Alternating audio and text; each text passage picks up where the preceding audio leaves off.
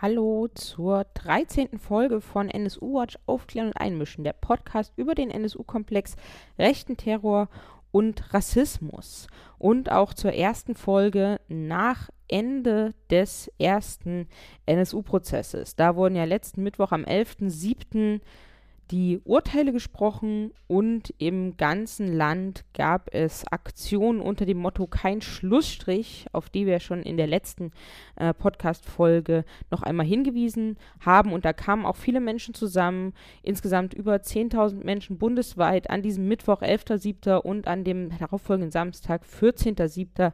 sind da auf die Straße gegangen um zu fordern, dass kein Schlussstrich unter den NSU-Komplex gezogen wird und ja, dass sie auch nicht einverstanden sind damit, wie die Urteile im NSU, ersten NSU-Prozess ähm, ausgefallen sind und dass sie auch wütend darüber sind, beispielsweise dass André Eminger das Gerichtsgebäude an diesem 11.07. auf freiem Fuß verlassen konnte, weil der Haftbefehl für die Untersuchungshaft gegen ihn aufgehoben wurde.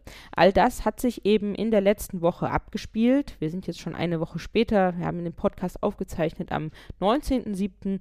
und am 20.07. und schauen heute aber auf diese Tage rund um die Urteilsverkündung zurück und fangen damit an mit dem 10.07.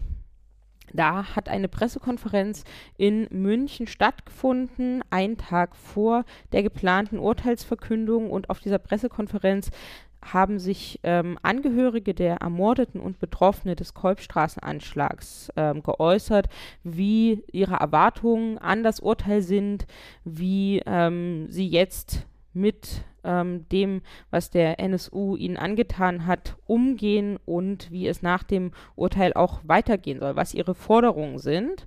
Und in diese Pressekonferenz hören wir jetzt als allererstes rein. Und da wird zuerst ähm, Abdulkerim Şimşek, das ist der Sohn von Enver Şimşek, der ist das erste Mordopfer des NSU gewesen im Jahr 2000 und Abdulkerim Şimşek hat zuerst dort auf dieser Pressekonferenz ein äh, Statement abgegeben. Danach hat seine Anwältin Seda Bashar Yildiz äh, gesprochen Sebastian Schamer, der Nebenklagevertreter der Gamse Kubaschik im Prozess vertreten hat. Ähm, Gamse Kubaschik ist die Tochter von Mehmet Kubaschik, der in Dortmund 2006 vom NSU ermordet wurde. Der hat eine Erklärung abgegeben im Namen von Gamse Kubaschik und dann äh, auch selber noch einmal zum ähm, erwarteten Urteil gesprochen, Forderungen aufgestellt und dann hat Gamse Kubaschik selbst äh, gesprochen. All das werden wir jetzt hören und auch einen ähm, Brief von Arif S., den er dort vorgelesen hat ähm, auf Türkisch. Wir werden hier die deutsche Übersetzung verlesen von seinem Anwalt Alexander Hoffmann ähm, hören. Ja, das ist eben ein Tag vorher gewesen, als man noch nicht wusste, wie die Urteile an diesem nächsten Tag ausfallen werden. Ich frage mich oft, was mein Vater gefühlt und gedacht haben muss, als auf ihn geschossen wurde. Ich denke oft daran, was er, als er schwer verletzt stundenlang hilflos auf dem lag, gefühlt hat. Ich frage mich oft, ob er sehr viel Schmerzen erleiden musste. Ich frage mich oft, wieso gerade er ausgewählt wurde. Was wäre, wenn er in Urlaub gewesen wäre oder woanders seine Blumen verkauft hätte? Unser Leben wäre heute ganz anders. Wieso haben die Mörder gerade meinen Vater ausgewählt? Ich kann und will einfach nicht glauben, dass es ein Zufall war. 437 Verhandlungstage und diese für uns wichtige Frage wurde nicht beantwortet. Ich kann nicht abschließen, weil ich das Gefühl habe, dass nicht alles dafür getan wurde, um alles aufzuklären. Ich kann nicht abschließen, weil ich sicher bin, dass tausend weitere Mitwisser und Helfer herumlaufen. Ich kann nicht abschließen, weil ich nicht verstehe, warum in einem Land wie Deutschland Akten geschreddert werden und niemand zur Verantwortung gezogen wird. Ich kann nicht abschließen, weil ich nicht verstehe, warum Akten der Verfassungsämter nicht herausgegeben werden, wenn man Aufklärung versteht. Ich bin enttäuscht. Es kommt mir so vor, als ob alles umsonst gewesen ist. Alles umsonst. Danke. Dann würde ich das Wort weitergeben an Sida Wascherherz, Anwältin der Familie Schimschek. Ich darf auch das Wort im Namen der Familie an Sie richten. Das Urteil darf nicht das Ende der Aufklärung sein.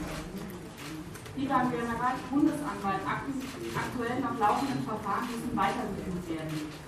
Insbesondere das Verfahren gegen die NSU-Unterstützerin Susanne E., die Ehefrau des Angeklagten André E. Wir fordern nach wie vor, dass die Akten der Verfassungsämter, Verfassungsschutzämter freigegeben werden. Wir fordern weiter, dass die Mitarbeiter der Verfassungsschutzämter und V-Leute uneingeschränkt Aussagegenehmigung erhalten. Der Staat und seine Institutionen haben nicht dazu beigetragen, den Opfern Gerechtigkeit zu verschaffen. Die fehlende Auseinandersetzung mit dem strukturellen Rassismus zeigt, dass wir keine Lehren daraus gezogen haben. Die Hauptangeklagte hat ihr letztes Wort nicht dazu benutzt, sich glaubhaft von der rechten Szene zu distanzieren. Glaubhaft wären ihre Angaben dann gewesen, wenn sie weitere Namen genannt hätte, beziehungsweise zu den bereits bekannten Namen Angaben gemacht hätte. Die Angeklagte hat in, schriftlichen in ihren schriftlichen Aussagen nur das bestätigt, was sowieso schon bekannt war. Ihre eigene Tatbeteiligung hat sie bis heute in Abrede gestellt. Sie hat sich geweigert, die Fragen der Nebenklage, Anwälte und der Nebenkläger zu beantworten. Eine glaubhafte Distanzierung sieht für die Familie Schimschek anders aus. Vielen Dank. Vielen Dank, Dieter Waschein. Bevor Jamse Kubaschik selbst auch das Wort ergreifen will, hat sie mich gebeten, auch vorab hier etwas zu erklären. Am 5. Mai 2013 habe ich hier in diesem Raum äh, gemeinsam mit Kollegen, insbesondere unserer Kollegin Angelika Lex, gesessen und eine Pressekonferenz am Tag vor Beginn der Hauptverhandlung gegeben. Und damals habe ich gesagt, man kann uns zulässige Fragen nicht verbieten und wir werden sie stellen. Das haben wir in den letzten fünf Jahren getan. Hundertfach, wahrscheinlich tausendfach. Und viele Beweisanträge gestellt. Fragen konnte man uns nicht verbieten. Ausreichende Antworten haben wir entgegen aller Aufklärungsversprechen bis heute nicht bekommen.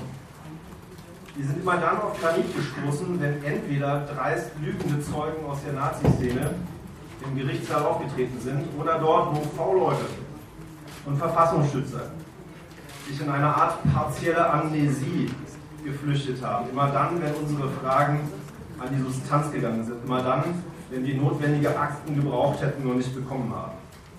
Wir haben in dem Prozess eine Art Gedächtnisschredder des Verfassungsschutzes erlebt. Den Schredder nach dem Schredder, den Schredder nach dem Aktenschredder in den Behörden. Meine Damen und Herren, bevor morgen das Urteil gefällt wird, will ich an dieser Stelle mit drei Mythen zunächst aufräumen, die Sie vielleicht von anderer Seite zu hören bekommen werden. Erster Mythos, die Trio-These. Nein, der NSU war kein Trio, er war ein Netzwerk. Das ist nicht nur durch die Beweisaufnahme belegt, sondern auch eigenes Selbstbekenntnis in der Bekenner-DVD des NSU, wo es heißt, der NSU ist ein Netzwerk von Kameraden und so weiter. Wenn diese fünf Angeklagten morgen verurteilt werden, sind es nur fünf exponierte Personen eines wesentlich größeren Netzwerks. Der Rest der Unterstützer, Beihilfer, möglicherweise Mittäter, läuft heute noch frei herum.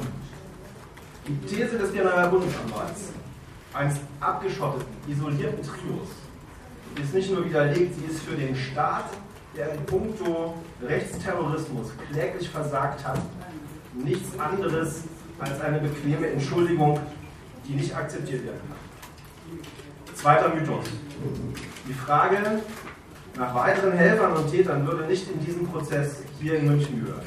Naja, dieser Prozess hatte nach der Strafprozessordnung tatsächlich die Schuld- und Rechtsfolgenfrage für die hier fünf Angeklagten zu klären.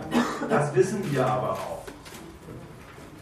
Dazu gehört allerdings auch die Frage nach der Größe, nach der Gefährlichkeit des NSU als terroristische Vereinigung. So wäre es in jedem anderen Terrorismusprozess in diesem Land gewesen. Wenn der Generalbundesanwalt behauptet, er hätte jeden Stein bei der Suche nach weiteren Tätern umgedreht, ist das schlicht falsch. Soweit wir wissen, wurden auch nur ansatzweise ausreichende Ermittlungen zu Unterstützern an den Tatorten nicht durchgeführt. Das passte ja auch nicht zur Trio-These des Generalbundesanwalts. Den Betroffenen und uns als ihren Anwälten wird außerdem seit fast sieben Jahren jegliche Akteneinsicht in weitere Verfahren des Generalbundesanwalts verweigert. So viel zum Aufklärungsversprechen. Dritter und letzter Mythos. Bei den Verfassungsschutzbehörden hätte es nach dem NSU-Komplex Konsequenzen gegeben. Nein, die Verfassungsschutzbehörden haben nichts zur Aufklärung beigetragen. Den gesamten Prozess lang wurde weiter vertuscht und gelogen. Beispiele nenne ich Ihnen dazu gern auf Nachfrage. Im Ergebnis heißt das, ein Kapitel des NSU-Komplexes mag morgen durch das Urteil beendet werden. Aufgeklärt ist der Komplex noch lange nicht.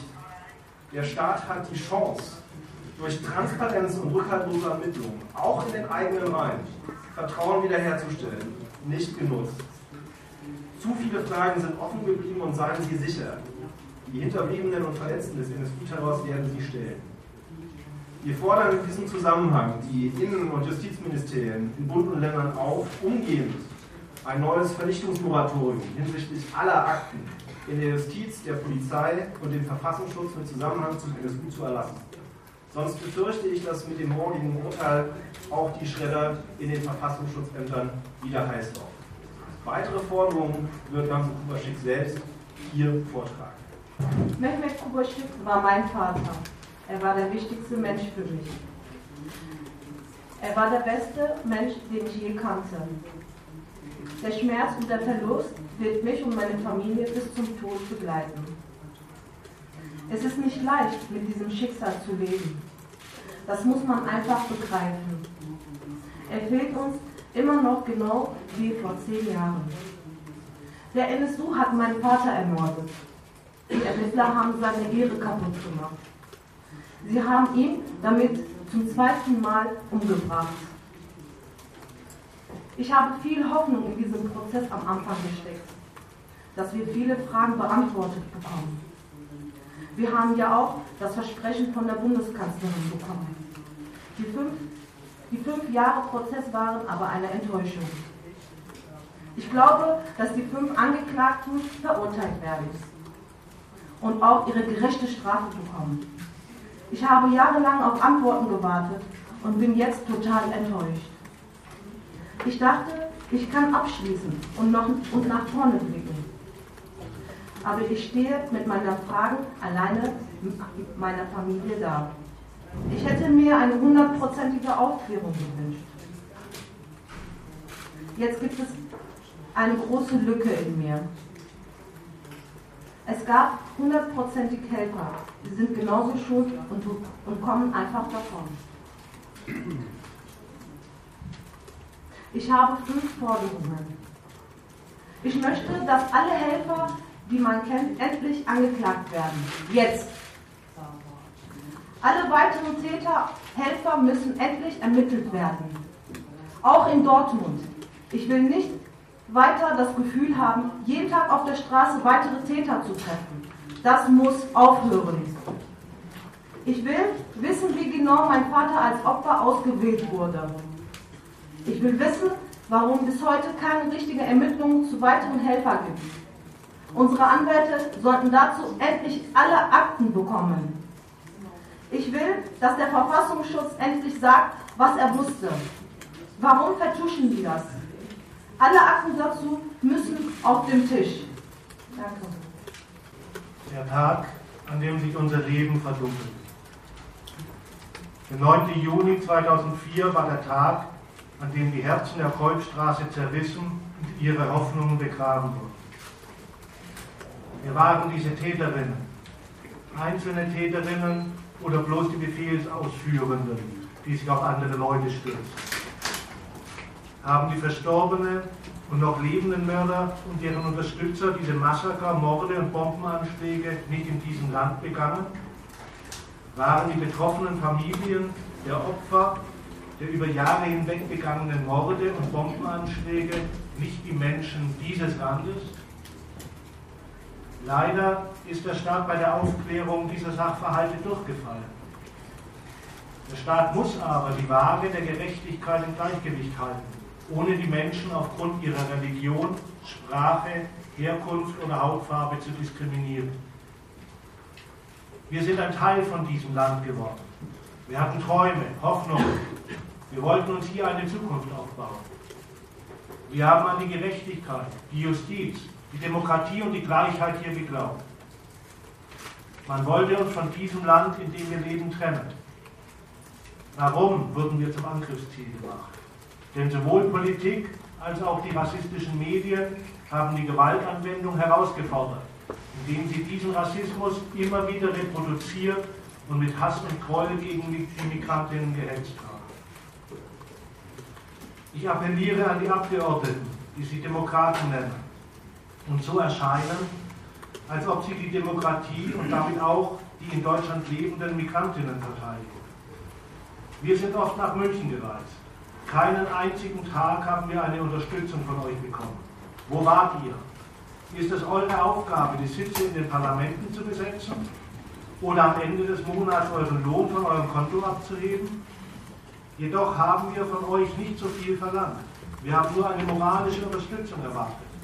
Was wir uns von euch wünschen ist, dass ihr gegen diesen Rassismus mit Mut und ohne Angst angeht. Das dürfen wir nicht vergessen.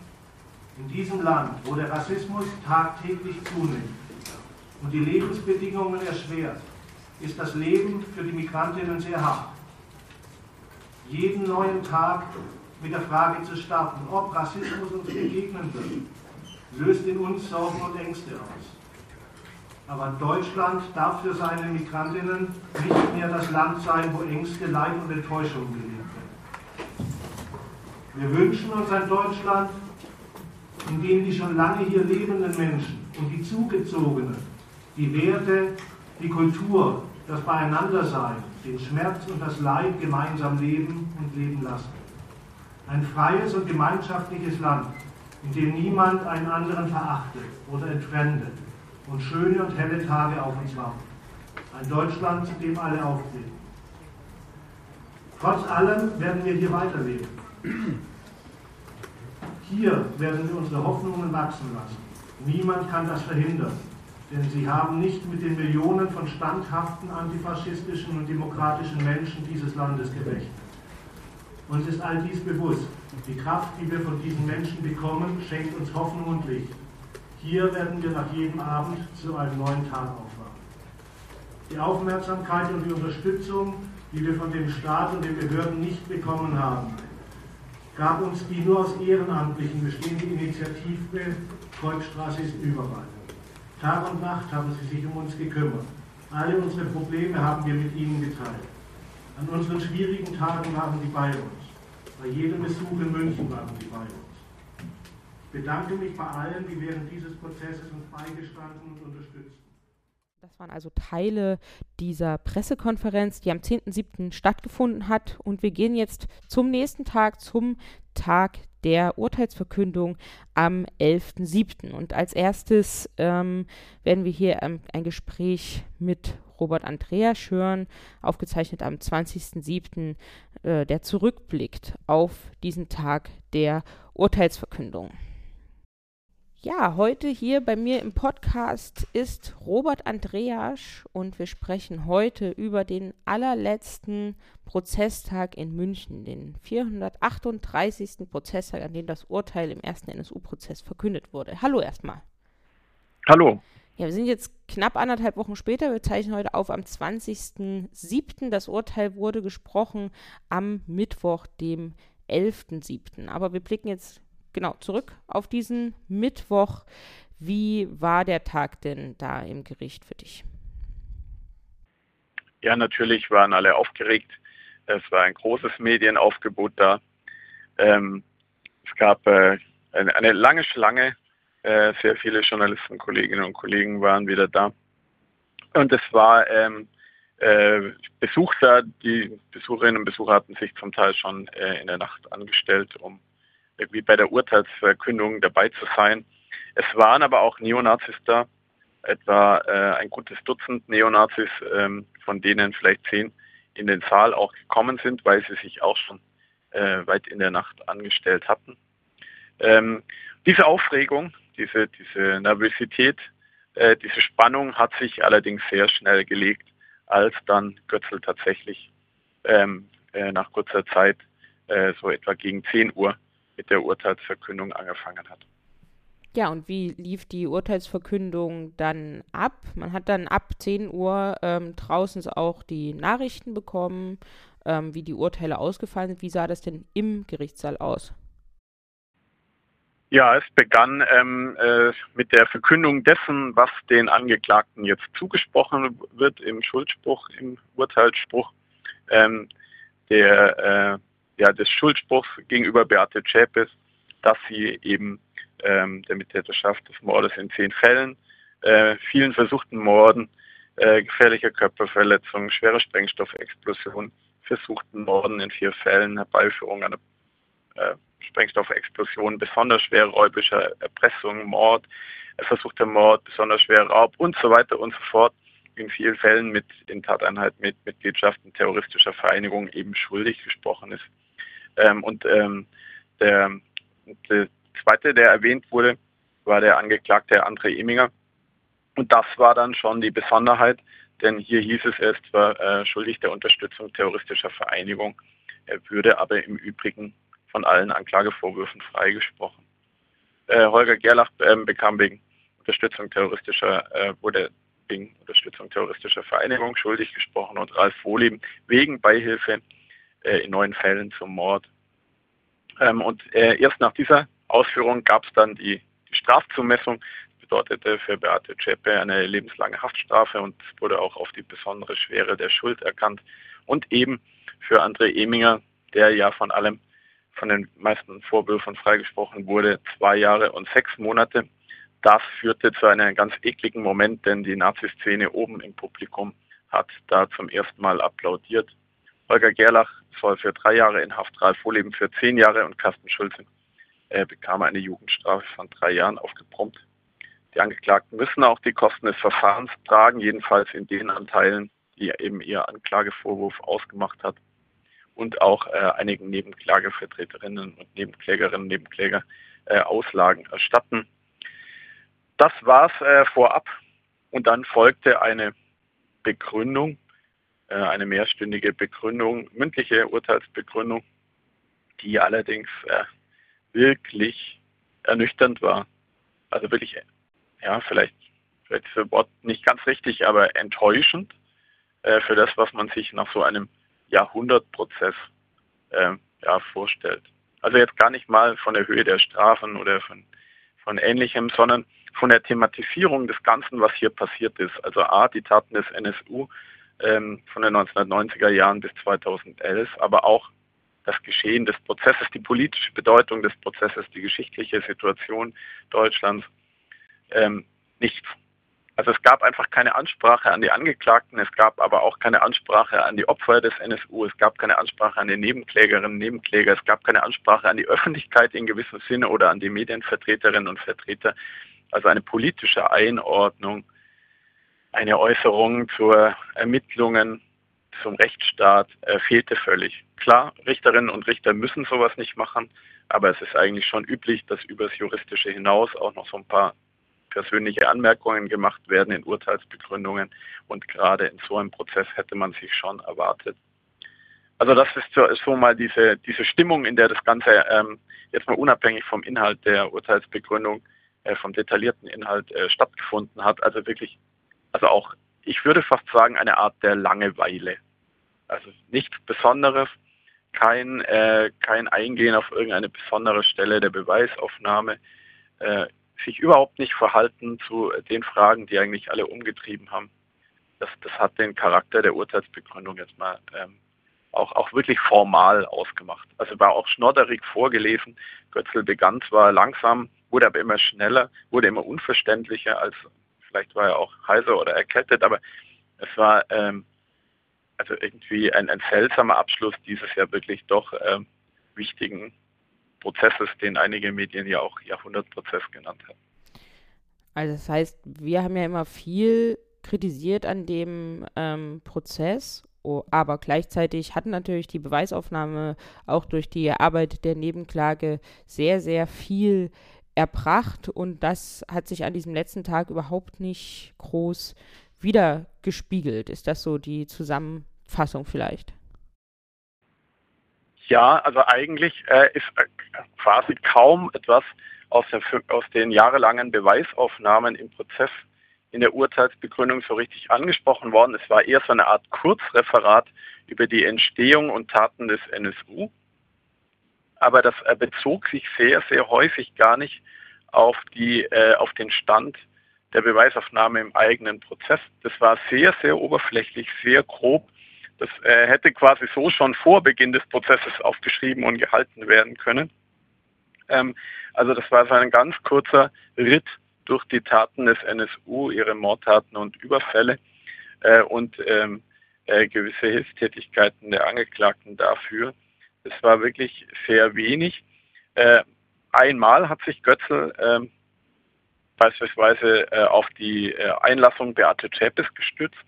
Er hat äh, am Anfang erklärt, dass die insgesamt unglaubwürdig sei, aber einmal stützte er sich dann doch auf, auf sie, nämlich ähm, dass sie gesagt habe, dass André Emlinger jahrelang nicht in die Mordtaten eingeweiht wurde. Ausgerechnet dieser Satz aus ihrer ja vorgeblich unglaubwürdigen Einlassung hat er dann doch gebraucht und es war fast schon eine Ausnahme, denn sehr selten in der Urteilsbegründung ist ist da auf die Beweisaufnahme eingegangen worden. Insgesamt hat Götzl und die Richterinnen und Richter diese Trio-These des Bundesanwalts von Beginn des Prozesses an äh, nicht nur aufgenommen, sondern sogar noch verstärkt. Sie hat in der Urteilsbegründung stand, der NSU habe sich ab 1998 vollständig abgeschottet. Und in der Urteilsbegründung stand auch, Uwe Mundlos und Uwe Böhnert und Beate Zschäpe seien es gewesen, die alle Tatortausspähungen vorgenommen hätten. Ähm, es gab auch noch den Satz, dass die Polizei keine Aufenthaltshinweise gehabt hätte. Also all das, was da so oberflächlich kurz hingeschludert wurde, hat eigentlich mit der Beweisaufnahme des eigenen Prozesses ja gar nichts zu tun. Und andere Sachen fehlten schlicht in der mündlichen Be äh, Urteilsbegründung. Zur Rolle des Verfassungsschutzes kein Wort. Ich glaube, die Begriffe V-Person VS oder V-Mann oder V-Mann-Führer, die kamen überhaupt nicht vor. Und ähm, irgendwie zeichnete sich die Urteilsbegründung ja, ja eigentlich schon, da, schon durch dasselbe aus, mit dem eigentlich der NSU-Komplex äh, äh seit den Jahren irgendwie parallel läuft, also ein gesellschaftliches Schweigen über Rassismus, über die Ideologie der Nazis, über das Treiben der Verfassungsschutzämter, über rechte Gewalt und über den die Organisierung der Neonazi-Szene insgesamt also, also nicht. Also ähm, das, das, fehlte in der Urteilsbegründung und machte sie wirklich in gewisser Weise ähm, langweilig, uninteressant, weil also da zu all diesen Punkten ist ja bei aller Kritik am Prozess doch einiges auch im Prozess gelaufen, aber das fand sich jetzt nicht in der Urteilsbegründung wieder. Wie ging denn dann der Prozesstag ähm, sozusagen weiter oder aus?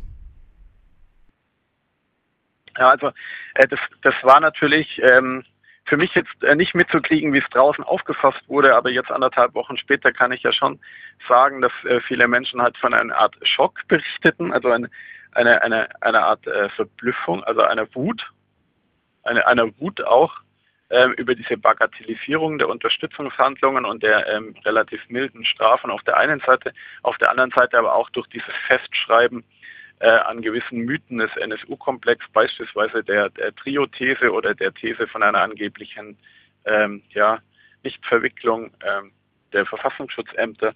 Ähm, also, und dass, dass das eben aber vielleicht gerade deswegen auch die Aktionen vor dem Gericht äh, nochmal motiviert hat, die ja eben als ob man es befürchtet hätte. Die Urteilsbegründung gerade unter dem Motto kein Schlussstrich standen und nochmal zeigen wollten, dass es dann eben, wenn die gerichtliche Aufklärung so ausschaut, wie sie ausschaut, dann eben auf ganz andere Ebenen der Auseinandersetzung mit den NSU-Komplexfragen äh, ankommt. Also das heißt, du würdest dieses Urteil auch so einordnen, dass da der Senat einen noch massiveren Schlussstrich unter den NSU-Komplex setzen möchte, als die Bundesanwaltschaft das schon im Plädoyer äh, eigentlich beantragt hatte. Also mir geht es halt so ähnlich wie den Nebenklägerinnen und Nebenkläger, die erklärt haben, es geht mir nicht um Strafmaß. Das, also das ist nicht das, äh, und ob das jetzt juristisch nachvollziehbar ist oder nicht, das ist eine, ähm, ist eine andere Diskussion, sondern es geht darum, dass in der Urteilsbegründung durch ihre Schnottrigkeit, Oberflächlichkeit und durch äh, das Festsetzen auch einfach von falschen, falschen Sachen ähm, äh, eigentlich quasi klar gemacht wurde, nee, dieser Prozess hat nicht zur Aufklärung beigetragen. Denn ich fand, im Prozess gab es sogar mehr Aufklärung, als jetzt in der Urteilsbegründung sich widerspiegelt, also bei aller Kritik. Äh, also dieses Urteil äh, steht ja quasi für eine abschließende Betrachtung ähm, von juristischer Seite auf den NSU. Und das, das, das ist halt das Gegenteil von Aufklärung gewesen. Und ähm, muss jetzt halt in die eigene Hand genommen werden. Auch die Anwesenheit von Nazis an so einem Tag und eben das Nicht-Thematisieren der Neonazi-Szene, der rassistischen Verhältnisse damals wie heute in der Urteilsbegründung, ähm, das ist natürlich schon auch so ein gewisses, es geht alles weiter. Also ähm, da, da, ist, da ist keine Lehre gezogen worden von juristischer Seite oder da gab es kein Signal an die Nazi-Szene, dass ähm, die Unterstützung eines rechten, von rechten Terrornetzwerken irgendwie äh, mit einer größeren juristischen Gefahr ähm, enden wird, also versehen sei. Ja, und ähm, dementsprechend ist dann auch der Prozess oder hat der Prozess geendet mit ähm, noch einmal Applaus der ähm, Neonazis, die anwesend waren, weil dann ja André Eminger ähm, auf freiem Fuß sozusagen das Gericht verlassen konnte, weil der Haftbefehl ist ähm, aufgehoben worden gegen ihn. Das heißt, er müsste dann seine Haft, ähm, je nachdem wie sie festgesetzt wird, weil ja Untersuchungshaft noch angerechnet wird, irgendwann antreten und man wird mit, nach, mit so einer geringeren Strafe eben nicht nach dem Prozess wieder in Untersuchungshaft genommen, ähm, wenn ich das richtig verstanden habe. Aber das war sozusagen der Schlusspunkt des Prozesses dann im Saal. Also es gab eben Ausführungen zur Haftfrage. Hinsichtlich Beate Zschäpe wurde am Schluss noch Haftfortdauer angeordnet, logischerweise bei einer lebenslangen Haftstrafe. Ähm, da ist es äh, verhältnismäßig, auch wenn die Verteidigerinnen und Verteidiger Revision ankündigen oder den Versuch einer Revision. Haftfortdauer wurde damals auch noch hinsichtlich äh, Ralf Vorleben angeordnet. Äh, der Haftbefehl gegen André Eminger jedoch wurde eben von Götzl noch nach der Urteilsverkündung aufgehoben. Die Neonazis oben auf der Tribüne, das war jetzt tatsächlich der zweite, ähm, äh, der, der, zweite Moment von ihnen. Die sprangen auf, die applaudierten, sie riefen Yeah und äh, sie waren einfach super laut ähm, oben und haben sich richtig gefreut. Also das war das so quasi der Schlusspunkt, dass am Ende des Urteils im NSU-Prozess die Neonazis aufspringen und jubeln. Das ist schon eine ganz, ganz schlimme, äh, ganz, ganz schlimmer Schlusspunkt ähm, dieser Urteilsbegründung, der ja auch für sich spricht. Ja, und jetzt sind wir ähm, über eine Woche später und die Neonazi-Szene hat jetzt auch beide ihre Helden äh, zurück. Nicht nur Eminger ist jetzt erstmal zu Hause, sondern auch Halb Wohleben ähm, konnte diese Woche die Untersuchungshaft ähm, verlassen erstmal, und jetzt ist sozusagen die Frage, ob er nochmal in Haft antreten muss oder ob das auf Bewährung ausgesetzt wird, aber die sind ja jetzt beide zurück. Das heißt, dieses Signal, das da an diesem Mittwoch in Richtung Neonazi-Szene gesendet wurde, so viel wird euch da nicht passieren. Ähm, das wird ja dadurch im Grunde auch noch ähm, fortgesetzt. Ja, also es ist ja so, Ralf Vorleben wurde zu zehn Jahren Haft verurteilt, so äh, knapp sieben, sechseinhalb, sieben Jahre hat er jetzt abgesessen in Untersuchungshaft. Was, wenn es dann darum ginge, ob äh, also um die Haftvollstreckung äh, geht, dann könnte schon überlegt werden, ob der Rest, ist ja schon zwei Drittel äh, überschritten, zur Bewährung ausgesetzt werden könnte. Also soweit ist man allerdings noch nicht. Die jetzige Freilassung von Ralf Wohlem äh, war tatsächlich auch eine Aufhebung des Haftbefehls, der sich auf die Untersuchungshaft bezieht, ähm, weil es eben nicht verhältnismäßig wäre, jetzt noch ewig auf den Beginn eines Revisionsprozesses zu warten, äh, wo er schon so viel Zeit in Untersuchungshaft verbracht hat. Also in der, in der Tat, ähm, das mag juristisch nachvollziehbar sein. Er führt aber jetzt tatsächlich zu dem Ergebnis, dass äh, die Aufarbeitung, also in Anführungszeichen, des NSU in juristischer Art mit der Freilassung zweier erkannter Täter äh, quasi äh, einhergeht. Ja, äh, das ist das schon ein, äh, ein Signal und äh, wir werden abwarten müssen, aber ich meine, die Zeichen stehen danach. Wir werden abwarten müssen, wie André Eminger und Ralf Vohleben in der Szene äh, wieder aufgenommen werden. Also ich gehe davon aus, dass alles genauso weitergeht wie vor 2011. Und wir werden abwarten müssen, ob sie sich beispielsweise auch auf öffentlichen Veranstaltungen feiern und präsentieren lassen. Ja, ähm, das behalten wir im Blick, logischerweise. Wir bleiben da ähm, dran unsere Arbeit geht ja über den NSU-Prozess auch deutlich hinaus und dementsprechend werden wir hier und an anderer Stelle ähm, das beobachten und entsprechend dann auch öffentlich machen. Vielen Dank dir. Gerne. Unser Prozessbeobachter Robert Andreasch, der den ganzen NSU-Prozess beobachtet hat, der hat es ja auch gerade schon gesagt in dem Gespräch, es gab vor dem Gericht den ganzen Tag eine Kundgebung und am Abend eine große Demonstration dann in München. Und in diese Kundgebung werden wir jetzt auch einmal hineinhören und da in ein paar Redebeiträge reinhören. Als erstes ähm, hören wir in den Redebeitrag von Martina Renner rein. Sie ist Abgeordnete im Bundestag und war auch Obfrau im ersten NSU-Untersuchungsausschuss in Thüringen. Als nächstes befinden wir uns dann zu einem Zeitpunkt der Kundgebung, als die Urteile bereits ähm, gesprochen waren, das heißt, das Strafmaß schon bekannt gegeben wurde und ähm, Heike Kleffner hat diese Urteile auf der Bühne zusammengefasst. Und diese Urteile wurden dann auch von Patricia Kowalska, die wir ja hier im Podcast auch schon häufiger gehört haben, der Sprecherin der Kampagne Kein Schlussstrich, auch noch einmal auf der Bühne eingeordnet.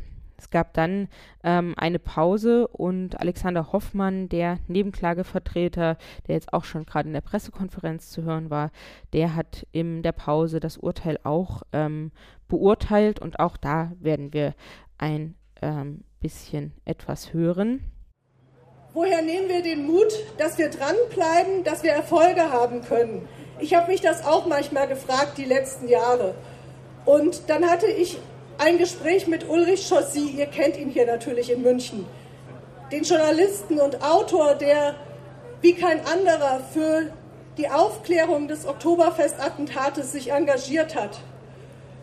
Und er hat gesagt, ich verstehe euch gar nicht, weswegen ihr so pessimistisch seid. Damals, als ich vor 35 Jahren angefangen habe, da war ich allein. Da hat sich niemand für unsere Arbeit interessiert. Da sind wir alleine gegen die Wand gelaufen und haben die Einzeltäterthese bekämpft. Aber ihr, ihr seid doch viele. Ihr könnt doch euch Gehör verschaffen. Ihr habt ein Netzwerk. Ihr arbeitet zusammen mit der migrantischen Community, mit kritischen Journalistinnen, mit engagierten Anwältinnen.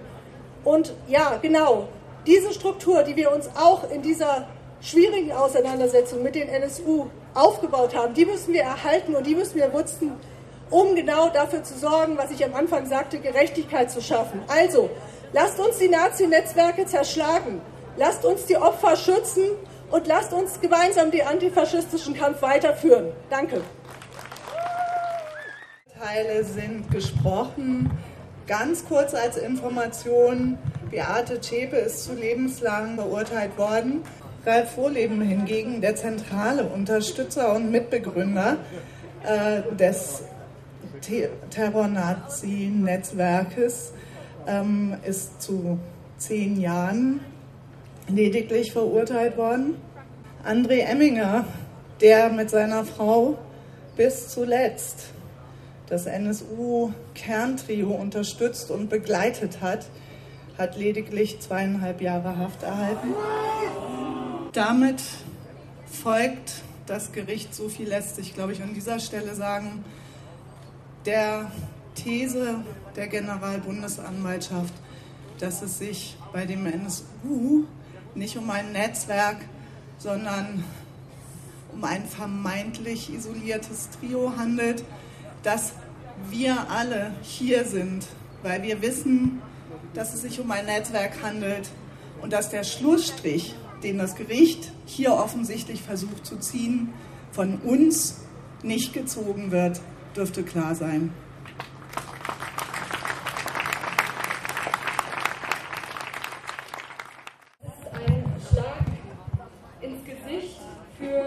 Betroffenen und Angehörigen, die Aufklärung fordern. Es ist ein Schlag ins Gesicht für uns Antifaschistinnen und Antifaschisten. Die Betroffenen und Angehörigen fordern Aufklärung.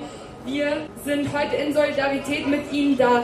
Sie fordern, dass alle Mittäter, Helfershelfer angeklagt werden. Was hier gerade passiert ist, ist, dass das Gericht die Trio-These bestätigt hat die Trio-These, die seit langem widerlegt ist, die nicht nur widerlegt wurde von diversen Untersuchungsausschüssen, die immer wieder widerlegt wurde von Antifaschistinnen, die dieses Wissen reingetragen haben, in die Öffentlichkeit gebracht haben und auch durch die Nebenkläger und Nebenklägerinnen, die das in Beweisanträgen dem Gericht vorgetragen haben, die das Gericht, der Senat abgelehnt hat. Wir verurteilen das Gericht. Wir werden anklagen. Wir ziehen keinen Schlussstrich. Ein Schlag ins Gesicht all derjenigen, die für Aufklärung sich eingesetzt haben, die Aufklärung des gesamten NSU-Komplexes fordern. Die Unterstützung einer terroristischen Organisation wie das NSU mit all der Verbrechen, ich muss sie nicht aufzählen, zwei Jahre, sechs Monate, über einen Zeitraum von 98 bis 2011. Wer, in welchem Verfahren, in welchem anderen Terrorverfahren, in welchem Islamistenverfahren, in welchem Verfahren gegen Linke hätte es eine solche Strafe gegeben? Manfred Götzl und seine Kammer haben als Landgerichtskammer viele Urteile gefällt. Der Vorsitzende Richter Götzl hat noch nie ein mildes Urteil gefällt. Es ist völlig eindeutig, das Ganze hat nur ein einziges Ziel. Die falsche Anklage, die Lüge vom isolierten Trio bestehend aus drei Personen soll aufrechterhalten werden. Um jeden Preis, um jeden Preis wird daran festgehalten, dass es nur drei Täter gab. Nur drei Personen, von denen zwei weg, äh, tot sind und eine wird weggesperrt. Es war eben so, dass wir erfolgreich deutlich gemacht haben, dass es keinen Schlussstrich geben darf, dass wir erst am Anfang der Aufklärung sind, dass es notwendig ist, das gesamte Netzwerk der militanten bewaffneten Nazis in Deutschland und die Verstricktheit des Verfassungsschutzes aufzudecken. Dieses Urteil in dieser politischen Situation ist nicht nur eine Katastrophe, sondern bedeutet einfach, dass wir weitermachen wie bisher. Wir müssen es alleine machen. Antifaschismus ist Handarbeit. Keine Polizei, keine Staatsanwaltschaft, kein Gericht wird uns die Aufgabe auf, äh, abnehmen, die wir haben. Wir können das nur selber tun. Danke.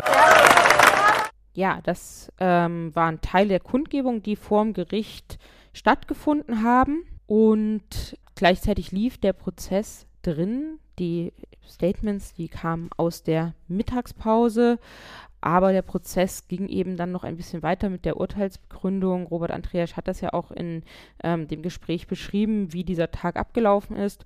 Und am Ende des Tages, ja, das war gegen 15.30 Uhr, hat der Prozess geendet. Die äh, Nachrichten kamen nach draußen, dass eben der Haftbefehl gegen André Eminger auf äh, gehoben wurde und ähm, vor dem Gericht entstand dann eben die Situation, dass die ganze Kundgebung Richtung Gericht geeilt ist und auch da hören wir noch einmal ähm, hinein, wie sich das angehört hat. Auch da haben wir ein bisschen was aufgenommen. Was wir hören ist zum einen Ismail Yozgat, der Vater des ermordeten Halid Yozgat, der ein Statement vor dem Gericht abgegeben hat. Und er sagt da, das Urteil sei festgestellt worden, er sei der Vater von Halid Yozgat, der mit zwei Geschossen in seinem Kopf ermordet wurde. Und dieses Urteil, das werden sie als Familie Yozgat nicht ähm, anerkennen. Das ist das eine, was wir hören. Man hört aber auch die Kundgebung, die sich zu diesem Zeitpunkt direkt auf den Vorplatz des Gerichtes begeben hat. Und man hört auch noch die Bühne der Kundgebung. Also viel zu hören, nochmal ein atmosphärischer Eindruck der Stimmung, die geherrscht hat, als der NSU-Prozess geendet hat, nach über fünf Jahren und klar war, dass er in Nazi-Jubel geendet hat und dass André Eminger in diesen Minuten auch auf freiem Fuß durch einen Hintereingang des Gerichtes eben entlassen wurde. Kafasına iki, iki kurşun sıkılarak ben babası kollarına can verelim vererek ölen oğlumuz Haluk Yozgat'ın davasının sona erdiğine karar verilecektir. Biz Yozgat ailesi olarak kararın ne olursa olsun bu kararı tanımıyoruz. Ve bizim için yok hükmündedir. Çünkü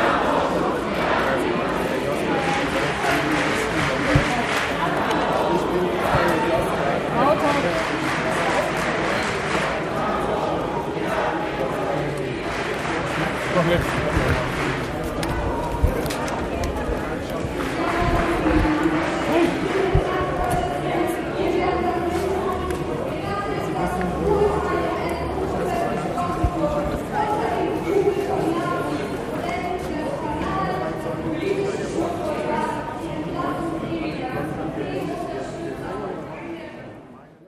Das ähm, waren die Eindrücke vor Gericht.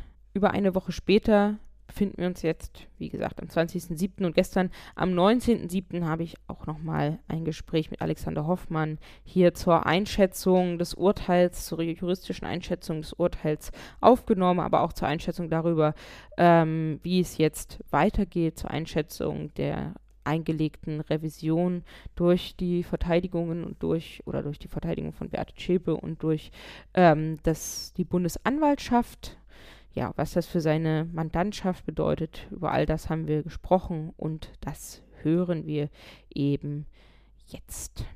Am Telefon begrüße ich jetzt Alexander Hoffmann. Er hat als Nebenklagevertreter im NSU-Prozess zwei Betroffene aus der Kolbstraße vertreten, nämlich Arif S. und Sermin S. Hallo. Hallo. Ja, ähm, letzte Woche ist das Urteil im NSU-Prozess gefallen. Wie hast du den Tag erlebt? Fangen wir doch erstmal damit an. Ja, auf der einen Seite war der Tenor des Urteils die hohe Verurteilung von äh, Beate Zschäpe und die äh, relativ milde Verurteilung äh, von den anderen Beteiligten schon zu erwarten gewesen. Es war ja schon in der Anklageschrift angelegt äh, gewesen, äh, dass die Bundesanwaltschaft festklopfen wollte, ihre Theorie des isolierten Trios bestehend aus drei Personen, von denen Böhnhardt und Mundlos tot sind. Und das Gericht hat durch die Ablehnung von Beweisanträgen, die die Nebenklage gestellt hat, Beweisanträge, die darauf gezielt haben, äh, darzulegen, äh, dass die Rolle von André Emminger sehr viel stärker war als in der Anklage beschrieben, ähnliche Beweisanträge, äh, die sind abgelehnt worden und dadurch hat das Gericht deutlich gemacht, dass es dem nicht weiter nachgehen will. Ähm, trotzdem waren wir sehr, sehr verärgert, war ich sehr verärgert, äh, weil äh, die Art und Weise, in der das Gericht das gemacht hat. Zum Beispiel äh, die niedrige äh, Verurteilung und den Teilfreispruch von André Emminger äh, hat das Gericht begründet mit der Anführungsstriche glaubhaften Angaben von Beate Zschäpe. Und wenn eine Einlassung nicht äh, glaubhaft war, dann war es die Erklärung von Beate Zschäpe, die ihre Anwälte verlesen haben. Also das war schon ein Schlag ins Gesicht. Auch äh, die Argumentation äh, bei Wohlleben, äh, warum man hier eine niedrigere Strafe äh, verhängt, als äh, dies beantragt war von der Bundesanwaltschaft, war ein Schlag ins Gesicht der Opfer, weil einfach systematisch und äh, entgegen der erfolgten Beweisaufnahme die Verantwortlichkeit und die Bedeutung der Unterstützer äh, nach unten gearbeitet wurde und und damit eigentlich auch jede weitere Ermittlung gegen andere Unterstützer unmöglich gemacht wird. Ja, aus juristischer Sicht, du hast gerade schon angedeutet, was hätte denn die Beweisaufnahme deines Erachtens ähm, an Urteilen hergegeben? Die wir jetzt in den letzten fünf Jahren erlebt haben? Naja, das ist natürlich schwierig, weil äh, die Ermittlungen auch schon eingeschränkt waren durch das von der äh, durch das von der Bundesanwaltschaft vorgegebene Dogma des äh, isolierten Trios. Aber bei André Emminger hätte man mit Sicherheit diese über zehn Jahre lange Unterstützung anders werden können. Ich äh, will gar nichts dazu sagen zu dem Freispruch in Bezug auf die Propsteigasse. Äh, da mag man tatsächlich Zweifel gehabt haben, äh, ob er eingeweiht war in die äh, in äh, die Bombe, die dort in den äh, in diesen kleinen Laden gelegt worden ist. Aber es war ja auch angeklagt die Beihilfe zu zwei Banküberfällen und die Beweisaufnahme hatte schon ergeben, dass die Waffen allgegenwärtig waren im Alltag äh, von äh, Böhnhardt, Mundlos und Zschäpe. Und äh, sie hat auch ergeben, dass Emminger an diesem Alltag teilgenommen hat. Insofern äh, wusste er, dass sie keine normale, keiner normalen Arbeit nachgehen, er wusste, dass sie bewaffnet sind. Und wenn er ihnen dann äh, ein Fahrzeug und äh, seine Papiere zur Verfügung stellt, musste er natürlich davon ausgehen, dass sie Bankräube be begehen. dass selbst insoweit ein Freispruch erfolgt ist, ist wirklich überhaupt nicht nachzuvollziehen. Und was bedeutet das für deine Mandantschaft? Na, meine Mandantschaft war insofern ja nicht betroffen, als äh, dass äh, uns klar war, so wie die Anklage äh, gestrickt war, äh, ist ja nur Beate Zschäpe äh, wegen der Bombe in der Kolbstraße angeklagt gewesen. Äh, wir haben so wie die Polizei ermittelt hat, überhaupt keine Chance gesehen, äh, das zu erweitern. Äh, insofern war das schon klar. Aber natürlich, äh, meine Mandantschaft äh, geht davon aus, dass nicht alle äh, Mitglieder des NSU ermittelt worden sind. Meine Mandantschaft geht davon aus, dass es weiterhin bewaffnete Gruppen in Deutschland gibt und äh, wenn äh, jetzt Unterstützer vom Format eines Herrn Emmingers äh, mit zweieinhalb Jahren nach Hause gehen, äh, verstärkt das natürlich die Angst, dass solche Taten fortgesetzt werden. Ja, wir sind ja jetzt eine Woche nach dem Urteil. Es ist schon wieder ähm, einiges passiert. André Eminger hat letzten Mittwoch den Gerichtssaal auf freiem Fuß verlassen. Da gegen das Urteil gegen ihn hat inzwischen die Bundesanwaltschaft auch Revision eingelegt und ähm, vorgestern, wir zeichnen heute auf, am 19.07. Ähm, ja, durfte Wohleben, Ralf Wohleben das Gefängnis verlassen. Wie ähm, bewertest du das? Naja, äh, das äh, bedeutet, äh, dass die Bundesanwaltschaft, die ja die Haftentlassung befürwortet hat, offensichtlich keine besonderen äh, keine besondere Energie daran setzt, eine höhere Strafe für Ralf Wohleben zu erzielen. Das bedeutet, äh, dass die Bundesanwaltschaft es sogar für möglich hält, dass er, äh, wenn seine, die von ihm eingelegte Revision abgelehnt würde, zwei Drittel kriegt.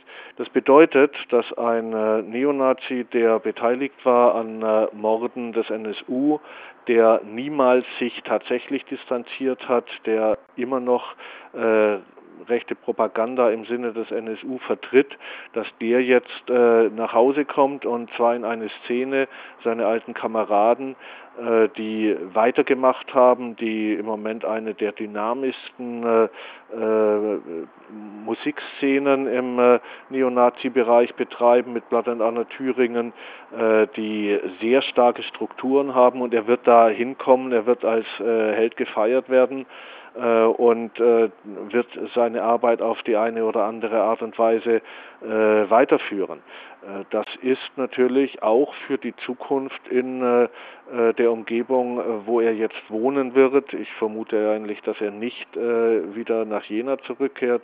Dafür wird es schon ein, einer Starken der Naziszene und auch der militanten Naziszene bedeuten. Mhm. Und die ähm, Revision durch die äh, Bundesanwaltschaft, aber ich glaube auch durch einige Verteidigungen, wie läuft das denn ab? Was bedeutet das denn eigentlich sozusagen real? Also wie gesagt, ich muss erstmal sagen, ich weiß bisher von der Bundesanwaltschaft nur von der Revisionseinlegung in Bezug auf André Emminger. Ob äh, äh, die, ich bezweifle, dass die Bundesanwaltschaft in Bezug auf Ralf Wohleben überhaupt Revision eingelegt hat, aber ich weiß es nicht. Die Revision bedeutet, Äh, die ist jetzt eingelegt worden. Es musste innerhalb von sieben Tagen erfolgen. Äh, jetzt wartet man erstmal, bis das äh, Urteil in schriftlicher Form vorliegt. Dafür hat das Gericht sehr lange Zeit. Ich vermute aber, dass Anfang nächsten Jahres dieses schriftliche Urteil kommt. Und wenn das zugestellt ist an alle, dann haben die äh, Personen, die Revision eingelegt haben, vier Wochen Zeit, um diese Revision zu begründen. Dann hat die Gegenseite, also hier die Bundesanwaltschaft, Gelegenheit, äh, darauf zu erwidern. Und dann liegt das Ganze beim Bundesgerichtshof, der angesichts der Tatsache, dass äh, Beate Zschäpe ja immer noch in Untersuchungshaft äh, sitzt, wahrscheinlich nicht viel länger als sechs, sieben Monate zur Bearbeitung braucht. Wir werden also, vermute ich, Ende nächsten Jahres eine Entscheidung äh, haben. In vielen Fällen äh, ist das nur eine schriftliche Entscheidung des Bundesgerichtshofes, eine äh, Revisionsverhandlung, die meistens so einen halben Tag dauern, wird es vermutlich nur äh, geben, wenn die Bundesanwaltschaft ihre Revision in Bezug auf André Emminger äh, aufrechterhält. Auch das ist nicht sicher die Einlegung jetzt ist ein schneller Schritt. Ob das tatsächlich dabei bleibt und ob die Bundesanwaltschaft äh, dann auch eine umfassende Revisionsbegründung abliefert, wissen wir heute noch nicht. Äh, ich befürchte ja das Schlimmste. Hm. Aber vielleicht nochmal kurz zurück zum, zum Prozess und zum Urteil und zu dem, was sozusagen jetzt die Woche passiert ist vieles war einfach vielleicht auch dadurch, oder zumindest für mich als juristische Laie, nicht zu erwarten, weil im Prozess ja anders gehandelt wurde. Also das heißt, André Eminger wurde in Untersuchungshaft genommen, nachdem die Bundesanwaltschaft den Antrag gestellt hat, ihn auf zwölf Jahre zu verurteilen. Ähm, die häufigen Anträge der Verteidigung von Ralf Wohleben, ihn aus der Untersuchungshaft zu entlassen, wurden auch ähm, abgelehnt. Und ähm, ja, es wurden ja sehr starke Plädoyers auch der Nebenklage gehalten und all das hat dann plötzlich nicht mehr so die Rolle gespielt. Das heißt, ähm, André Eminger zu deutlich weniger ähm, Haftzeit verurteilt, Ralf Wohleben ist jetzt auf freiem Fuß und im Urteil haben die, ähm, ja, die Geschichten der Angehörigen der Betroffenen keinen Raum gefunden. Wie konnte es denn dazu dann kommen, obwohl sich das im Prozess zum Teil nicht ganz so abgezeichnet hat? Naja, wenn man genau hinschaut, hat es sich schon abgezeichnet. Äh, die äh, betroffenen Familien, die Opferfamilien äh, sind nicht alle im Prozess geladen worden, um ihre Geschichte zu erzählen. Der Vorsitzende Götzl hat teilweise äh, Nebenklägern äh, das Wort abgeschnitten, wollte dazu nicht zu viel hören. Die Beweisanträge der Nebenklage sind äh, abgelehnt worden, nicht alle, aber sehr viele, die ein bisschen weitergegangen sind. Das Plädoyer konnte man uns nicht nehmen, aber das war ja auch der Grund, warum wir, aber auch andere Gruppen die letzten Jahre diesen großen Aufwand der Öffentlichkeitsarbeit gemacht haben, weil wir immer befürchtet haben, dass die Bundesanwaltschaft beim Staatsschutzsenat des OEG Münchens eine solche Schlussstrich-Verurteilung äh, machen will. Ähm, was tatsächlich nicht nachvollziehbar ist und was mir auch, nachdem ich äh, das mündlich verkündete Urteil gehört habe und unsere Mitschriften nochmal durchgelesen habe, was hier wirklich nicht einleuchtet, ist, äh, wie man, wie das Gericht André Emminger äh, von den wesentlichen Tatvorwürfen freisprechen konnte, nachdem es im letzten September diesen Haftbefehl erlassen hat. Ähm, die Beweisaufnahme zu diesen Haupttatvorwürfen war ja lange abgeschlossen. Die war ja schon zwei Jahre abgeschlossen, als äh, der Haftbefehl erlassen wurde.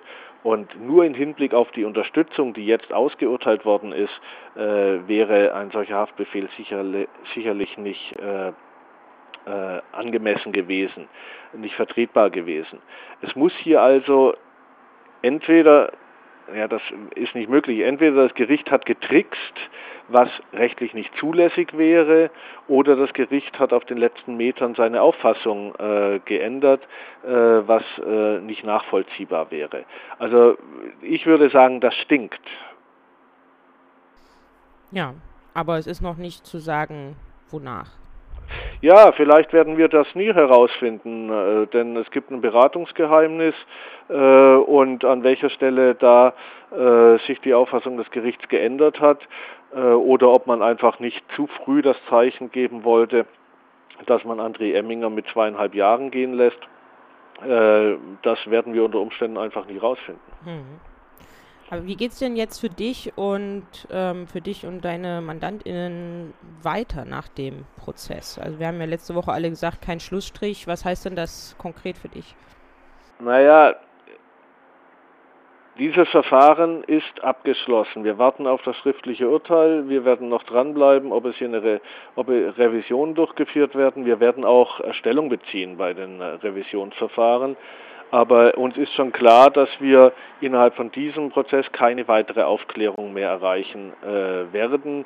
Meine Mandanten werden sicherlich auch ähm, jetzt einfach mal versuchen, äh, das Ganze ein bisschen hinter sich zu lassen, denn ähm, sie können nicht ewig sich äh, emotional äh, jede Woche wieder darauf einlassen.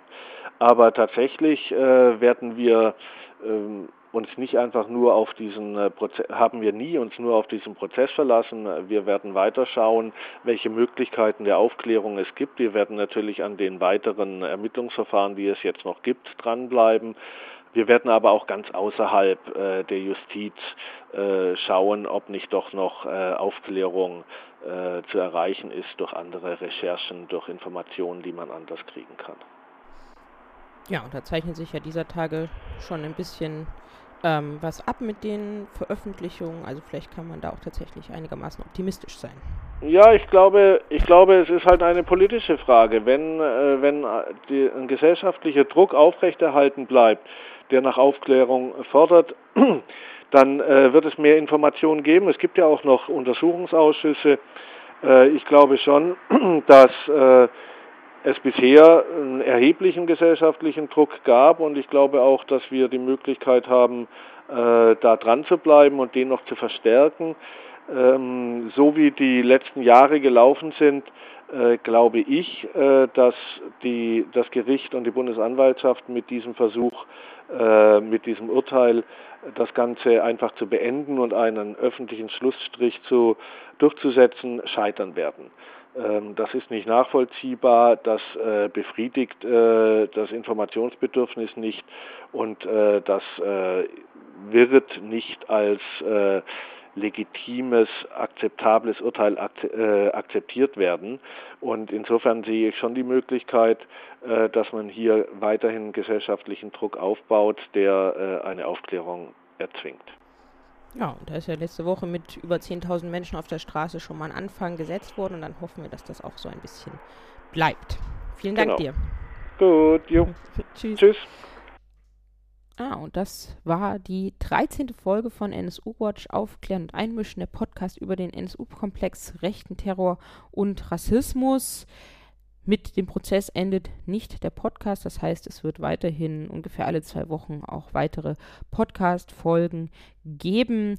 Genauso wie eben der NSU-Komplex nicht abgeschlossen ist, gibt es hier eben immer weiter ähm, viel zu bereden. Und ja, bis dahin sind wir weiterhin zu finden.